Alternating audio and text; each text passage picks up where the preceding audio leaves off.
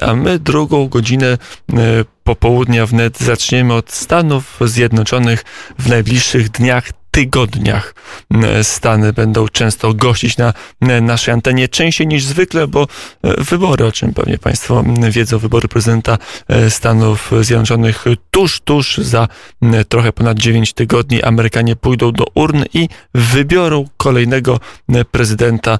Jak to będzie wyglądać? O tym będzie Państwu opowiadał m.in. Andrzej Kochut, zajmujący się obserwowaniem polityki amerykańskiej z Klubu Jagiellońskiego. Dzień dobry, panie redaktorze.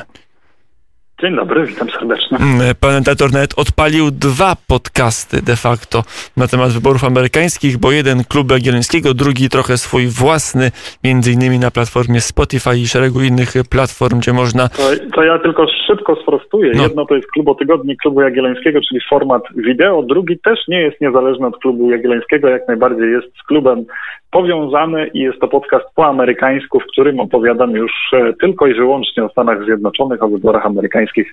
Także skoro pan redaktor sprowokował, to na tą małą autopromocję sobie pozwolę. To teraz ja sprostuję. W klubu tygodniku też pan głównie mówi o Stanach, więc panie redaktorze. Ostatnio rzeczywiście, tak. Przyznam się, że rzeczywiście ostatnio bardzo często. Bo to są pasjonujące wybory. Y, dwóch starszych panów stanęło naprzeciwko siebie, ale y, z zupełnie odmienną wizją y, prezydentury. Zajmijmy zajmujemy się Joe Bidenem, bo e, to jest polityk, który wiele osób mówi e, jest trochę enigmą, a z drugiej strony jest takim politykiem, który przesunął e, debatę jako kandydat, kandydat oficjalny Partii Demokratycznej, przesunął debatę w Ameryce znacznie bardziej na lewo niż to kiedykolwiek bywało. Jak to wygląda? Ja bym odpowiedział, że to nie sam Joe Biden tę debatę w lewo przesunął, a ona się przesunęła i w związku z tym on na to zareagował. Przesunęła się zwłaszcza w partii e, demokratycznej. Partia demokratyczna przeszła dosyć duże przeobrażenie w ciągu ostatnich czterech lat. Wystarczy powiedzieć, że cztery lata temu do prawyborów e, z Hillary Clinton stanął Bernie Sanders, który sam siebie określa jako socjalistę i Bernie Sanders zgłaszał postulaty, które wówczas uchodziły za radykalne, przynajmniej w przynajmniej w oczach amerykańskich wyborców. Natomiast cztery lata później te postulaty Sandersa stały się de facto mainstreamowe, o czym sam Sanders zresztą powiedział ostatnio na konwencji demokratów, nie ukrywając zresztą satysfakcji. Te prawybory, które obserwowaliśmy w tym roku, rozgrywały się wokół kwestii takich jak powszechny dostęp do opieki zdrowotnej, oczywiście fundowany przez państwo, jak dostęp bezpłatny do publicznych koledży, jak zdecydowanie wyższa płaca minimalna, Trzeba też dodać, że to są wątki, które z perspektywy europejskiego odbiorcy czasami nie mogą uchodzić za radykalnie lewicowe, bo są to kwestie, które w Polsce czasami, nie mówię tutaj o wszystkich postulatach Sandersa, ale akurat o tych ekonomicznych tak, które z perspektywy Polaka czy, czy e, obywatela innego państwa europejskiego wydają się po prostu naturalne. W Stanach Zjednoczonych te kwestie przynajmniej 4 lata temu, część z nich była jeszcze bardzo na lewo dyskursu e, na scenie politycznej. Jak się Natomiast... słuchało Berniego Sandersa sprzed czterech lat albo e, z obecnych prewyborów demokratycznych, to odnosiło się wrażenie w części albo w niektórych przemówieniach, że Bernie Sanders to taki typowy pisowiec, tylko że za oceanem. Oczywiście był ten fragment ideologiczny, ale, ale były też takie wypowiedzi Berniego Sandersa, gdzie on nawet nawoływał do, e, do tego, żeby partia demokratyczna e, składła większy nacisk na kwestie ekonomiczne, a mniej walczyła chociażby o pełną aborcję, czego zwolennikiem była Hillary Clinton, tak aby odzyskać robotników z pasa rdzy, czyli tych miast, gdzie kiedyś był przemysł, a teraz go e, nie ma, więc ta dyskusja dla Europejczyka, a szczególnie dla Polaka jest nie do końca oczywista. Oczywiście. Bernie Sanders mógł, można by go opisać takimi kategoriami raczej europejskiego socjaldemokraty starej daty niż socjalisty, jak no, lubi się określać na potrzeby amerykańskiej polityki. No i do czego zmierzam? Postulaty Berniego Sandersa zostały przyjęte przez mainstream Partii Demokratycznej, przynajmniej w jakimś stopniu. Pojawili się inni kandydaci, jak Elizabeth Warren o podobnym lewicowym profilu. No i chociaż w prawyborach ostatecznie zwyciężył Joe Biden, który na tle Sandersa jest może bardziej centrowy, bardziej zachowawczy, to jednak podjął wiele z tych wątków w swoim programie, z tych wątków dyktowanych przez lewą stronę Partii Demokratycznej, no a także musiał dążyć do pewnej ugody z Sandersem po to, by Sanders, który ma sporą bazę wyborców, zdecydował się go ostatecznie poprzeć, by swojemu elektoratowi zasugerował, że Joe Biden jest tym kandydatem, na którego warto głosować. Negocjacje pomiędzy sztabami trwały długo. Ugoda ma ponad 100 stron, no i w ramach, w ramach tej ugody Biden poszedł na pewne koncesje względem Sandersa, chociażby w kwestii płacy minimalnej. Także ten zwrot w lewo Bidena nie jest jego własną do końca zasługą, a, jed, a raczej zasługą tego, co z samą partią demokratyczną wydarzyło się w ostatnich latach. Ja w wideo, o którym pan redaktor wspominał na początku, mówiłem o tym, jak dobrze widać to na przykładzie Baracka Obamy, który w 2008-2009 roku, kiedy proponował swoją reformę systemu opieki zdrowotnej w Stanach, przez wielu krytyków, zwłaszcza z prawej strony sceny politycznej, był uważany za niemal komunistę, za człowieka, który zmieni Stany Zjednoczone w Związek Radziecki i zaprowadzi pełny leninizm. Natomiast w tej chwili Barack Obama jest tym człowiekiem, który w 2019 roku przestrzegał, by partia nie skręcała za bardzo w lewo, ponieważ jeżeli skręci za daleko w lewo, może się okazać, że ci centrowi wyborcy już na demokratów głosować nie będą chcieli. Zresztą trzeba powiedzieć, że sztab Joe Bidena też rozumie to znakomicie, te ryzyko związane ze zbyt dalekim przesunięciem się w lewo, a przynajmniej wizerunkowym przesunięciem się w lewo, bo to czasami są różne sprawy, że w tej chwili stara się komunikować jednak mm, bardziej centrowo. Wspomnieliśmy gdzieś tam mimochodem o konwencjach, które się odbyły w ostatnich dwóch tygodniach. Widać to było wyraźnie na konwencji demokratycznej, mm, że y, mimo tego e, mocnego, w tej, mocnej w tej chwili pozycji lewej strony w Partii Demokratycznej, to ona na konwencji została jednak trochę schowana. Jednak dużo bardziej centralnymi postaciami byli właśnie czy Barack Obama, czy jego żona Michelle Obama, czy mm, nawet Bill Clinton, mm, niż na przykład Bernie Sanders czy Alexandria Ocasio-Cortez, którzy są reprezentantami tej lewej strony i to wydaje się wynika ze świadomej kalkulacji sztabu Joe Bidena, który zauważył, że zbyt mocno lewicowy wizerunek może po prostu Bidenowi zaszkodzić, hmm. zwłaszcza, że jest to coś, na czym bardzo chętnie gra z kolei sztab przeciwny, czyli sztab Donalda Trumpa. A z drugiej strony o tym też pan mówił w nagraniach jeszcze kilka lat temu.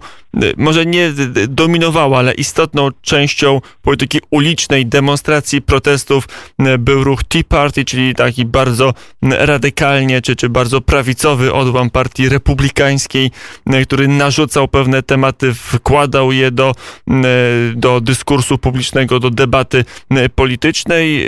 Teraz w zasadzie ulicami rządzi lewica, skrajna lewica, rządzą bojówki, grupy młodych ludzi wymuszających pewne zachowania na innych przechodniach. Inna jest, inny jest klimat, inna jest atmosfera, inna jest temperatura sporu, więc być może ta lewicowość to będzie coś, co jednak poniesie e, Joe Bidena do zwycięstwa, czy może odwrotnie już mamy e, w Stanach taką sinusoidę, że od zachłysnięcia się lewica już mamy repulsję, już mamy odwrót zainteresowania czy poparcia dla e, takich ruchów jak chociażby Black Lives Matters.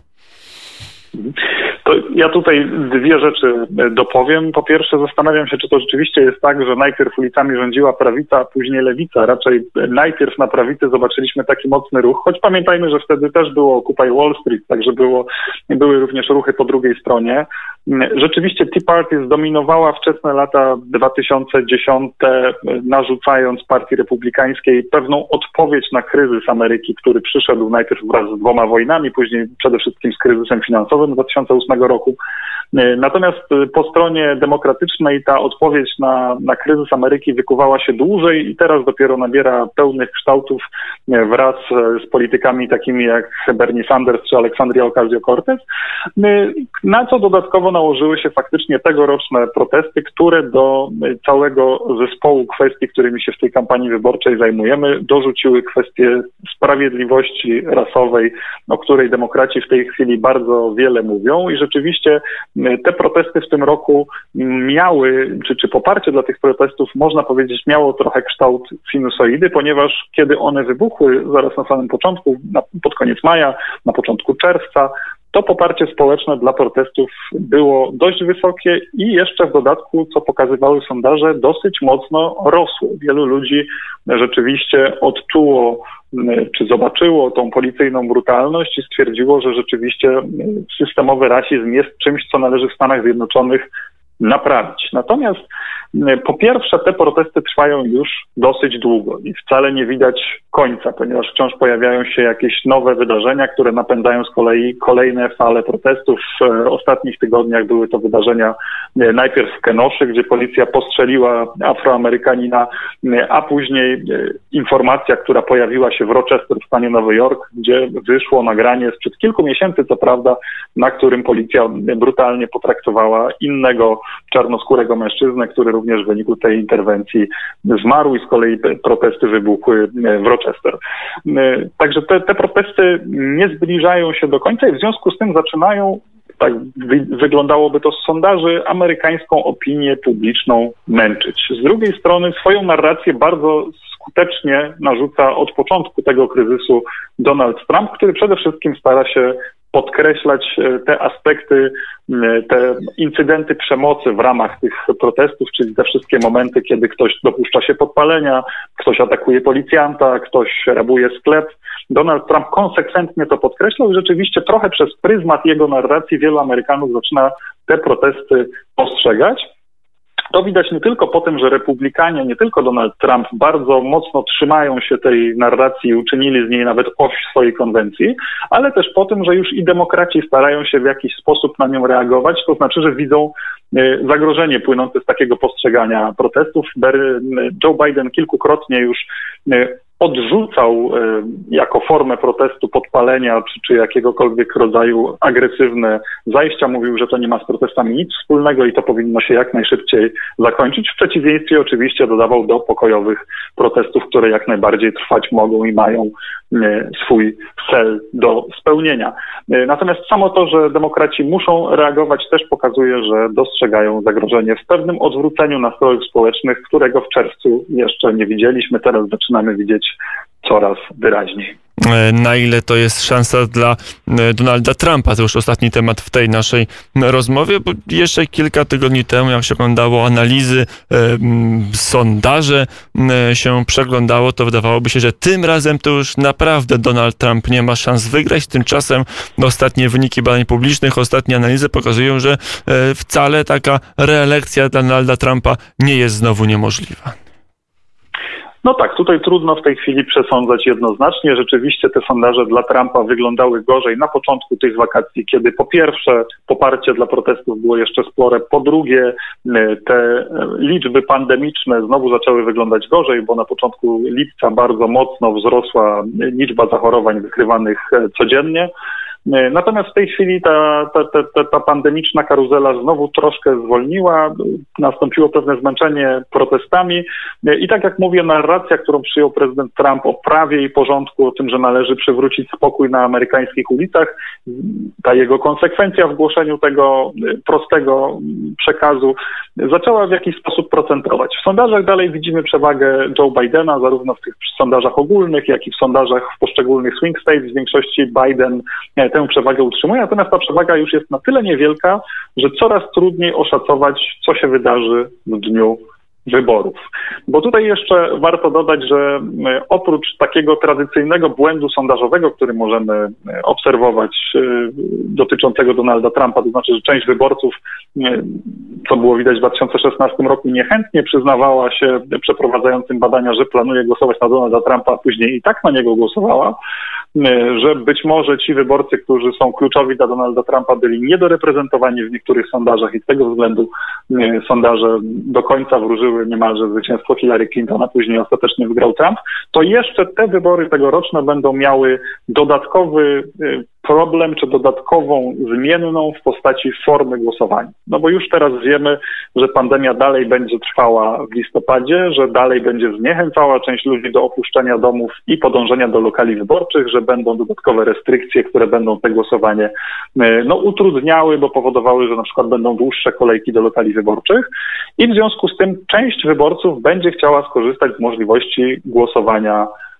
korespondencyjnego. Oczywiście tam mówimy o tych stanach, gdzie nie wszyscy głosują korespondencyjnie, bo są i takie stany. I Tutaj okazuje się, że wśród tych wyborców chcących głosować korespondencyjnie jest o wiele więcej demokratów niż republikanów, którzy z kolei mniej się obawiają pandemii, częściej krytykują surowe restrykcje, w związku z tym też odważniej podążają do lokali wyborczych. I to się może e, negatywnie odbić na demokratach z tego względu, że e, no na przykład okaże się, że zbyt wielu chętnych pojawiło się na głosowanie korespondencyjne i w związku z tym e, poczta amerykańska może nie nadążyć z realizowaniem ilości zgłoszeń, może, może część głosów nie dotrzeć na czas do wyborców albo nie dotrzeć na czas i nie zostać na czas policzona. W związku z tym tutaj może też tego typu zaburzenie nastąpić. Dlatego prognozować dzisiaj, kto wygra wybory jest niezmiernie trudno. Trzeba na pewno powiedzieć, że Donald Trump wrócił do gry i czekają nas bardzo ciekawe tygodnie, bo wszystko jeszcze może się zdecydować nawet na ostatniej prostej wyścigu.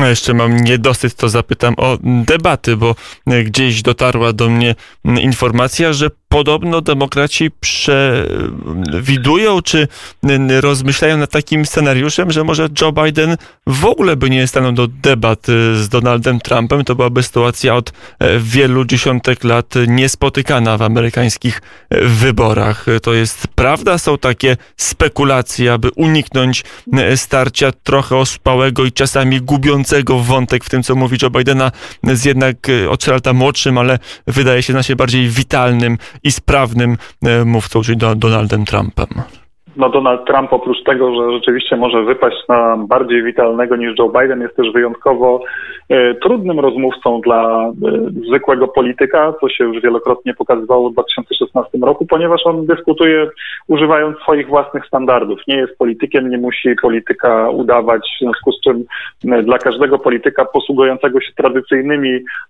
mechanizmami, tradycyjnymi sposobami występowania w debatach jest po prostu przeciwnikiem trudnym.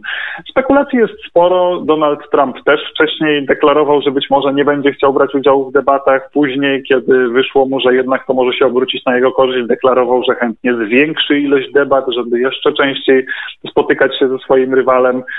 Myślę, że docelowo prawdopodobnie kandydaci wystąpią tradycyjnie w trzech debatach. Będzie też debata wiceprezydencka, czyli wszystko odbędzie się planowo, ale pewności mieć nie można. Rzeczywiście rozmaite spekulacje krążą. E, bo te debaty mogą być w tym wypadku decydujące, tak się często mówi, ale, ale akurat te wybory to tutaj debaty mogą dużo namieszać. Andrzej Kochut z Klubu Jagiellońskiego był gościem popołudnia wnet. Dziękuję bardzo za rozmowę i do usłyszenia, panie redaktorze.